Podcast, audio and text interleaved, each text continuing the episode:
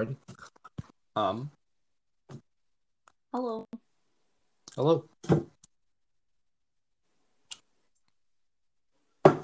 So,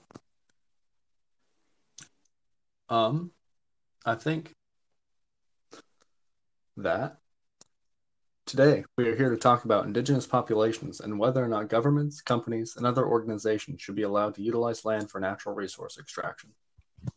If the land is home to either tribal or indigenous populations and the resources being extracted will have an overall benefit for the human race.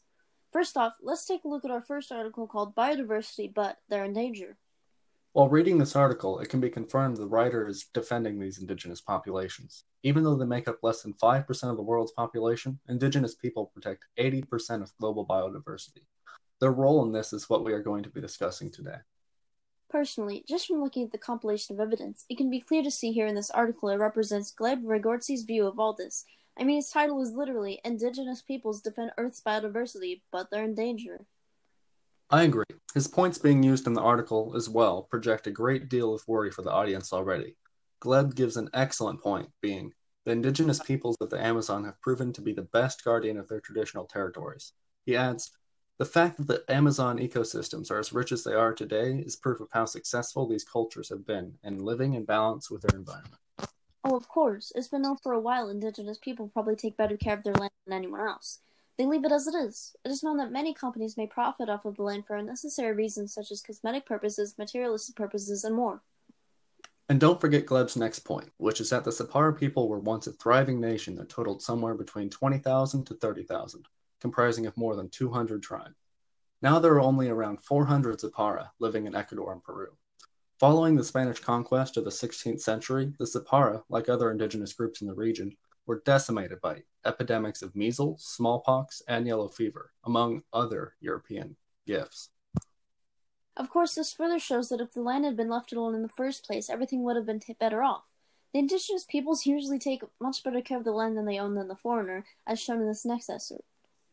To paraphrase, Gleb essentially states little has been done to acknowledge the Sapara's role in biodiversity conservation and reduce the growing external threats to their ancestral territory.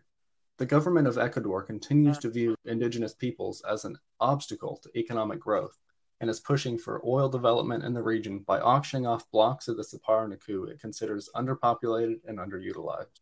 It is time to acknowledge the role of the Sapara and other indigenous peoples for doing the most critical thing that could be done under the imminent threat of biodiversity loss and climate change, and that is looking after their sacred Naku. All around the world, indigenous peoples are displaced from their land due to ecotourism, conservatism, and large scale projects. Other references include this expert by Nina Strochlic in her article Why Pygmies Are Dealing Weed to Survive, in which she writes of pygmy communities who make a living off of growing marijuana, which is a very risky business. This is where the situation gets a bit tricky. Overall, our argument has been no, no, no, profiting off the land is bad. However, this seems like an exception. I totally agree. I feel to this extent because these people only live on one or two dollars a day. This is the sort of exception. These poor people are even sometimes kept as slaves.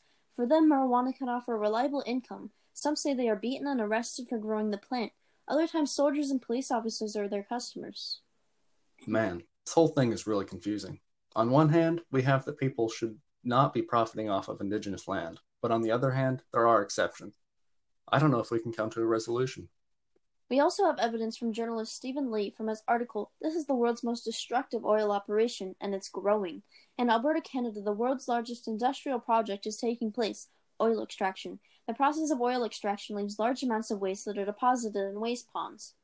Stephen explains scattered along the banks of the Asbesta River is one of the world's largest collections of tailings waste ponds. These are so toxic, ducks and other birds have to be prevented from going near them. As one of the native indigenous says, the oil sands industry has been very destructive to the environment and our communities in the region. Another native states it had a huge impact on caribou, bison, moose, birds, fish, the water, and the forest. It's affected our ability to travel to gather food from the land, and it's really overwhelming. Overall, I feel no governments, companies, or other ex- organizations should be allowed to utilize land for natural resource extraction, no matter if the land is home to either tribal or indigenous populations, and the resources being extracted will have an overall benefit on the human race.